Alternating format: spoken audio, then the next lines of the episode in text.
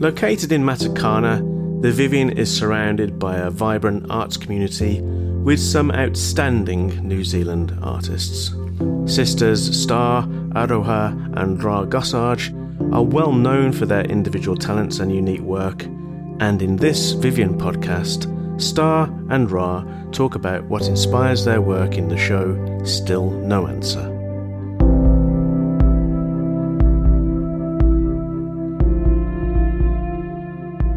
Tina Korua, Star Gossage and Ra Gossage.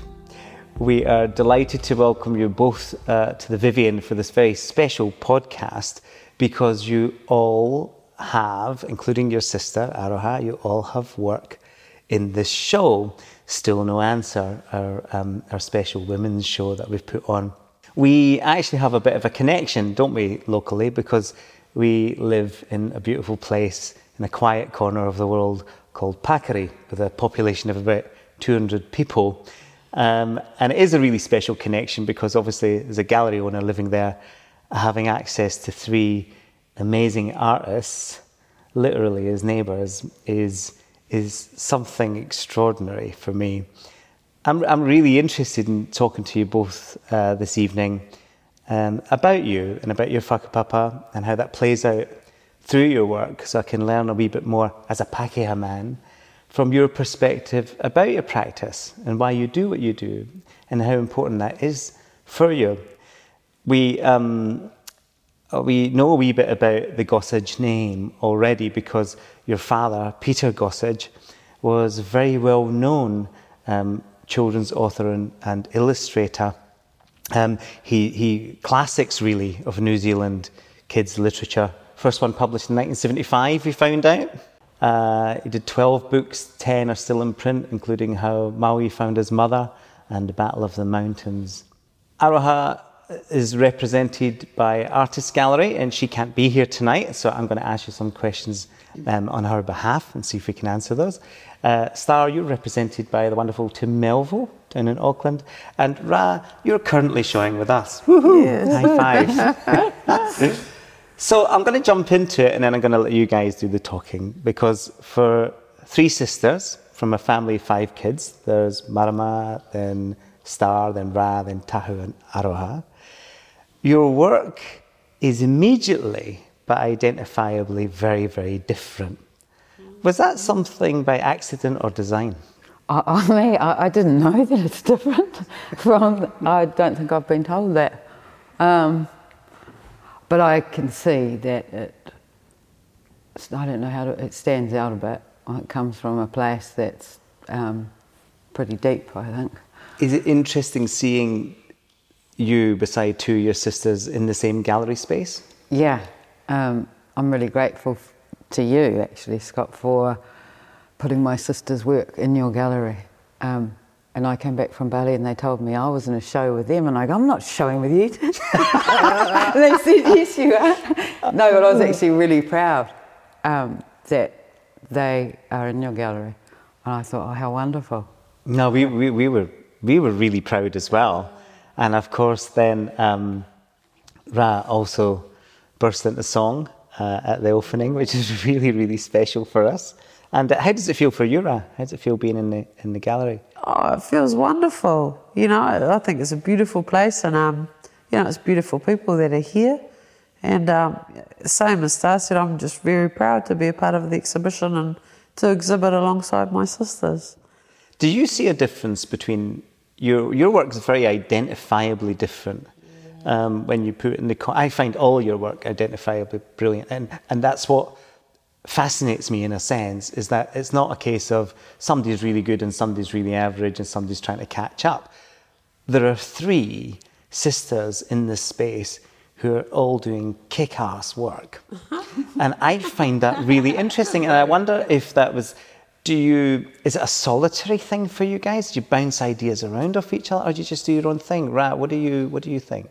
Well, I think it hasn't been solitary because I've been painting in Star's studio, God, for the last 4 years. She bought a new studio and I jumped in there without even asking her. I moved my table in. So Star and I have painted alongside each other for many years, which is a wonderful thing, because I think as a painter it can be an extremely solitary pursuit, you know, and you can get really lonely because you're alone for long periods of time. But yeah, luckily I can paint alongside my sister and, you know, bounce ideas off each other, and yeah, it works well. And give us an idea, what if you're both in the studio, what is it like? Is it full of laughs? Is it full of red wine? Or is it quite quiet? Or do you chit-chat when you're working? She's moved out. She didn't tell you that. Recently, she moved out and went up to my parents' house one day. I was in a bad mood or something. She just gapped it and left.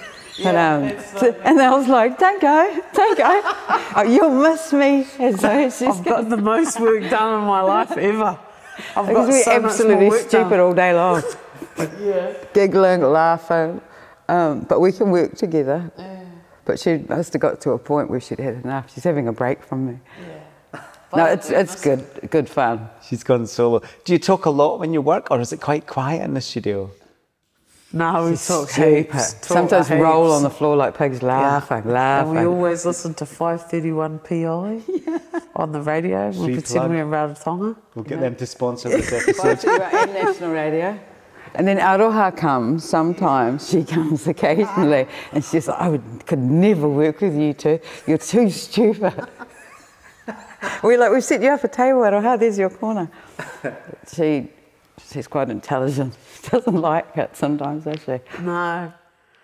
Because it comes over in the work, I think in all of your work, there's a particular joy, and it's...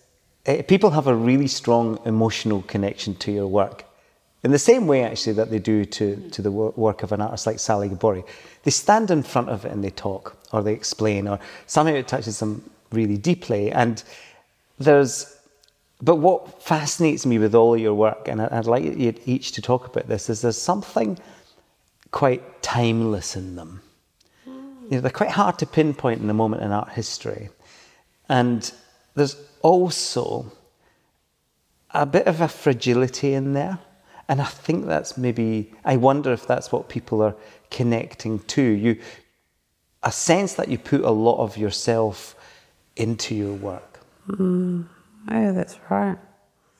Yeah, I think that's bang on, we do, you know. And like how you're saying, all our styles are different, but I think we do have a common thread, is that where we're from, Pākiri, and where we connect to. And, you know, that's in all of us, you know, who we are, and we know who we are and where we come from. And, yeah. Is that just a natural thing that you... Talk a wee bit more about that idea of Te Ranga Wai Wai, and the is that something you feel when you sit down in the studio? And is that something you're channeling through? Definitely, yeah. I see in my art form it's a gift from my tupuna, which is ancestors in Māori. And, it's a definite feeling that comes through when you work, and you can't control it, it just happens. And it's just a feeling and a sense of who you are and where you come from, and a gift from your ancestors. How I feel, and it just comes through in your work. And you just feel very blessed to be able to do it. Yeah. And on those panels, though, each tells a story. When you explained them at the opening, each tells a particular story. They capture a moment of life in Pākiri, essentially. Do you want to talk us through some of the stories or some of the origins of these panel works? Yeah, well, you know, all of my works are based on traditional kōwhaiwhai, you know. But I see my work as like it's built on a platform of those traditional kōwhaiwhai. And then I look at the things around me, like I'll go for a walk down the beach. Some of them, like one of them here is I saw a bit of seaweed, and I just saw the pattern in the seaweed. And that's one of the works, you know. I see a lot of patterns in nature now. And then I just make them into my paintings. Yeah. And Star, you kind of approach it kind of similarly, where your figures seem to come from. Where do your figures go? You're a figurative painter generally, And where do these figures come from? Are they ancestral? Are they imaginary? Are they you? Are they biographical? Or how do they appear? They're okay. So I find it hard to explain. They're my experiences, like my mind is a camera, or it's what I feel and what I go through. But they're never specifically anybody. But it's what I feel and what I see. So like my mind or my eyes are a camera, but it comes from emotion, it comes from a place of things that affect me. And I can't paint unless I feel something. And that's basic. I think at 46 I've realised that I can't paint unless I'm emotionally feeling something. Are you feeling that same sense of history? Are you channeling? It's history, it's channeling stuff. I don't know who they are, but they're a combination of everything, and past, present, future. But after I've painted them, sometimes I can recognise people or something. Or my mother used to say to me, that's so-and-so, and I was like, oh, it is too. But then I don't paint portraits of people. It's sort of unconscious amalgamations of all sorts, but it comes from feelings. And maybe I like how you said there's the fragility, which is totally true with all of my sisters. Yeah, there is a fragility there that teeters on. I'm not sure what it is either. It's spiritual, it comes from our history, it comes from our upbringing, but yeah, vulnerability as well. I wonder if, if you look at the life we're living at the moment, and you take social media for example, and people are just so polarizing. They I love this, I hate this. Yeah. There's no in between anymore. Yeah. There's no sort of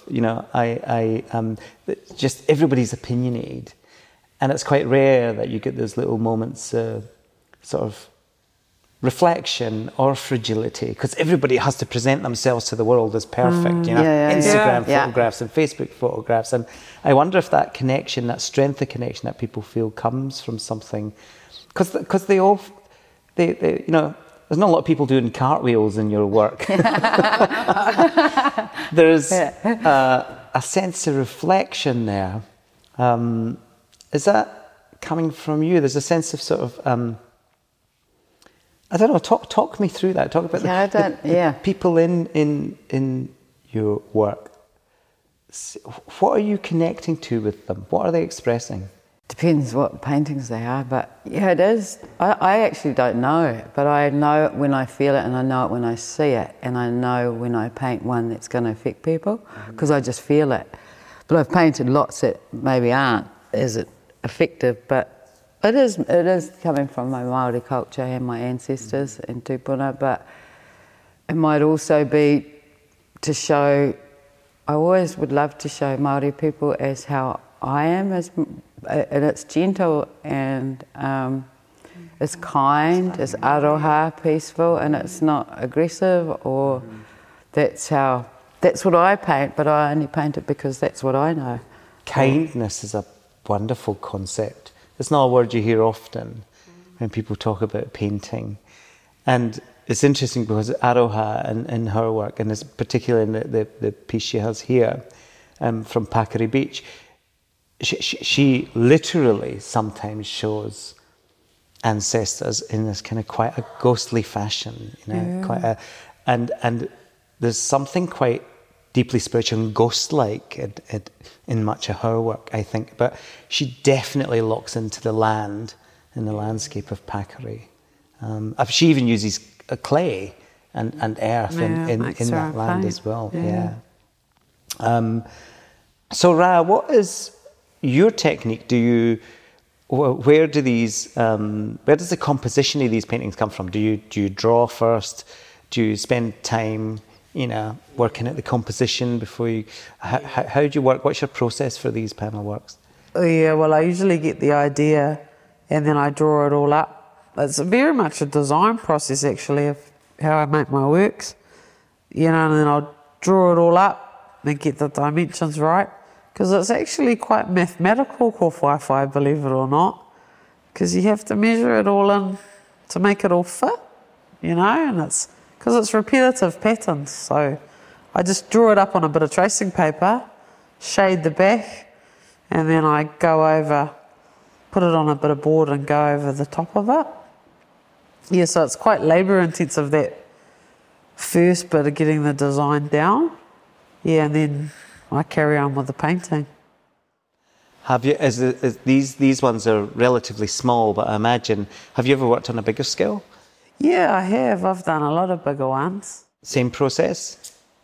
Yeah, same process, yeah, but just bigger scale. Mm-hmm. Mm-hmm. So, Ra, talking about those big paintings, you have a nickname for them, don't you? Yeah, we call them Te Papas. Te Papa, they're huge paintings that I've done, and they never sell. But I always try and do one every year. She doesn't respect them. Yeah, and she threw one under the sparkle years ago. And I'm like, dude, don't do that to Te Papa. And I named it Te Papa 1. And I'm like, now she's up to Te Papa 3. Te Papa 3. She doesn't know respect for them. Star, the painting we've got in the show, which is called Three Girls Waiting for a Bus. Can you explain that one to us? Beautiful work. Gorgeous. Is that biographical? I thought I saw a wee bit of you in there. No, it wasn't at all. But I went to the Coromandel with a cousin of ours, and her cousin's children were all waiting to go to Kura Kaupapa early in the morning as we were leaving. They're beautiful girls in the Coromandel. And I was like, oh, they're so beautiful. But the image stuck in my mind of them. And I was like, I was so proud of them. They were only young, and I tried to paint them, but it was from memory. It doesn't look like them, but it could be any three girls going to school. But I was just really proud. They look quite strong. They were strong girls, yeah. I was just so proud that how lucky they are. Or lots of kids now go to Kura Kaupapa and they go to their te reo schools, but we didn't. But yeah, that's why I painted it, because lots of kids now go to Kura Kaupapa. I'm just proud of them. So how did you learn te reo, just at home? I don't speak Māori, no. Mm-hmm. A little bit, Ra. Yeah. I don't. Ra, you do. I'm not 100% fluent, but yeah, just at home and at the marae. Yeah. Just more, just around the old people at the marae. Mm-hmm. Picked it up from there.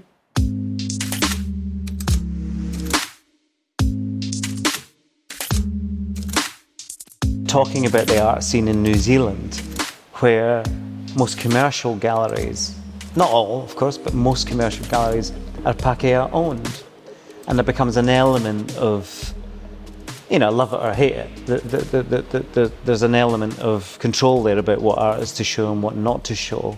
Yeah. And there's not so many Maori owned galleries in this country, and there are issues. I suspect there are issues of representation there as well, and is that something you think about? Is that something you're aware of and conscious of in terms of your own careers? I mean, I know you've got very supportive gallerists behind you, but I'm talking about the New Zealand art scene as a whole. Do you think it could do a better job? I know from friends of mine that are Māori that have had difficulties being represented by galleries, and they found it, they struggled with it. But that's my generation, my age, and they struggled with it, and they found it very hard to, the way that they were treated, or the way that they thought was very different from how a gallery worked, and they left their galleries, or their galleries dropped them, which... And a lot of my friends have been through that, and I haven't been through that, but I can see their struggle. I don't know the answer to it, because I can see that it will change. I know that it will change, but they felt uncomfortable, or the gallery demanded things of them that didn't match up with their own kaupapa, their way of working. So it's a balance, but it'll change, But whereas, like with my sisters, I'm proud of Aroha. She came out of art school and got a dealer art gallery, and it's not easy as well. It's the kaupapa is. How do you explain kaupapa, Ra? The way, like the subject, the way you work. Yeah, the way you work. To go into a gallery that might not have that same belief as you, so it becomes a challenge where because you're operating as a Māori in a Pākehā-based system, you know, which can be hard. I've seen both my sisters go through it, you know, and as a Māori, they're kind of having to work within these, you know, organisations. It's Pākehā. You know, and it's just two different, very different cultures. The two universes, as it was once described to me. There's no point in dipping your toe in. It's they're actually two parallel universes. Yeah, and I thought that was a lovely way of looking at it. Yeah, that's a much better way to say it. Yeah. And you have to, as a gallerist, deal with these things with great sensitivity. But I do believe there is now, you know, it was very interesting, one of the Australian gallerists, I noticed on their website it said, we occupy stolen Aboriginal land. And I thought, wow, you know, on the homepage of your gallery to make that up front. And then that move towards decolonisation is happening. And I think it's a good thing. And that's a great platform for subjects too, for kaupapa as well, you know. Well, I think it opens a little portal between those universes, which is based on respect and curiosity, and not in the old-fashioned way of curiosity where you would fetishize parts of a different culture or you would appropriate parts that were right for you. I do think it's this notion that we've got a tunnel between those universes, and the joy of showing artists like yourself, the purity in that is in that experience for me is really magical, because it's not presented as anything other than your experience. And I think part of the power in art that we have at the moment is to see why I think art is valuable in people's lives is it allows us to see the world through a different perspective. Yeah. And, you know, if we can work in partnership with each other, different cultures, different people, all the more better, you know, because it's more perspectives and, you know, letting other people see that. And it's an interesting question when it comes to even how I framed one of the earlier questions to say, you know, when I refer to art history, I was trained at art school in Edinburgh. We were taught that art history was very, very Eurocentric. It sort of started at Giotto and then it sort of moved on from there. And even that framework isn't necessarily appropriate for the work that you do. Yeah, yeah. It's really interesting. You can see the world through your own eyes, but showing different artists, I love that experience. It's one of my favourite things about being a gallerist. And imagine if you look around this space today, you know, with Grace Wright and Rebecca Wallace and Sarah Hughes and Fiona Paddington and Lisa Roa and Sally Gabori, the magnificent Sally Gabori, and your work in this context, what I loved most about this show was they're all women, but they all offer us a different story. Yeah, and it creates such a diverse pool, you know, to look at and to think about. But it all hangs together beautifully. Yeah, it does. It's really calm. It's not. Nothing's competing against each other. It's all the same. It's not the same, but it's a lovely space to sit in it. It's not yelling out at each other. It's actually really peaceful, isn't it? It is, but to that point as well, every single work is really powerful.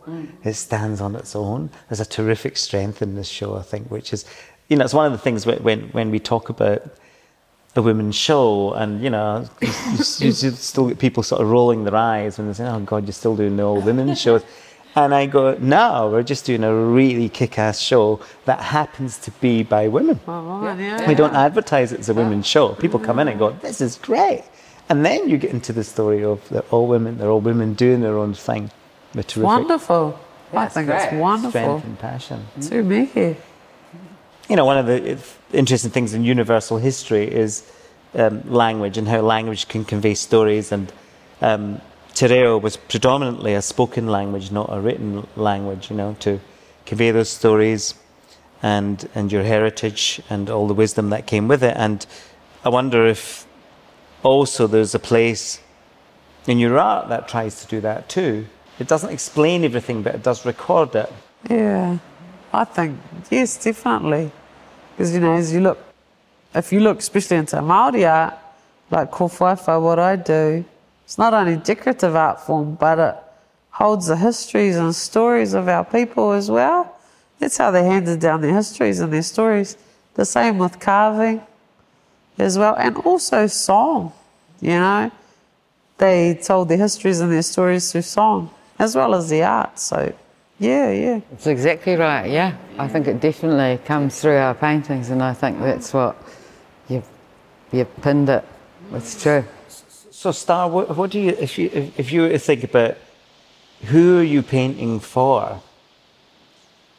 Are you painting for your history? Are you painting for you? Are you painting for the generations that are going to come after you? I don't know. I hope that I'm painting for all the world, but I think that rural can become global too, or small can become big.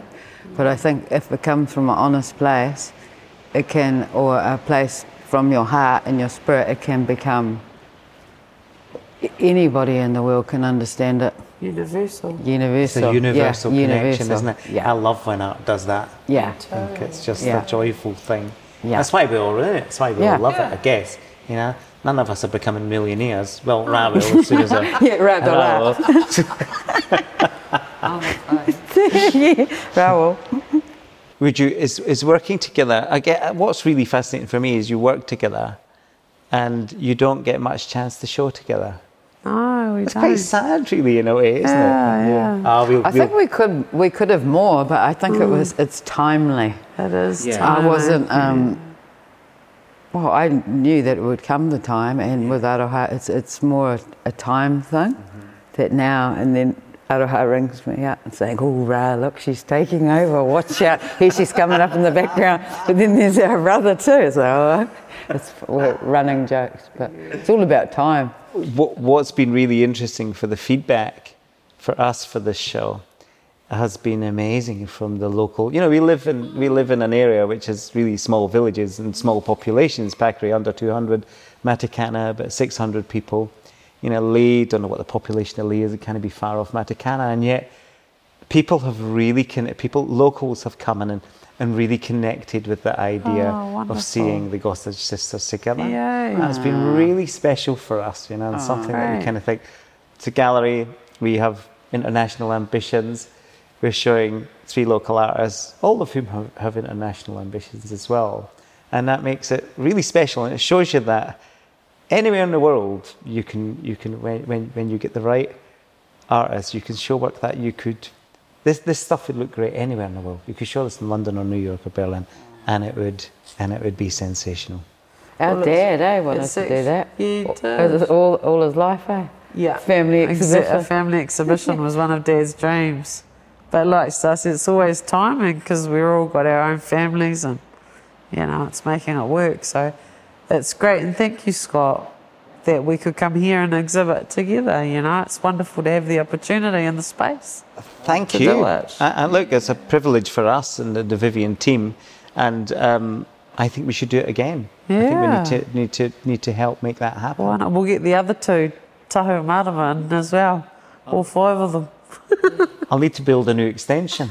And then there's the next little generation of, we call them the Polonies. Because we call ourselves the sausages. So they're the Polonies, our kids.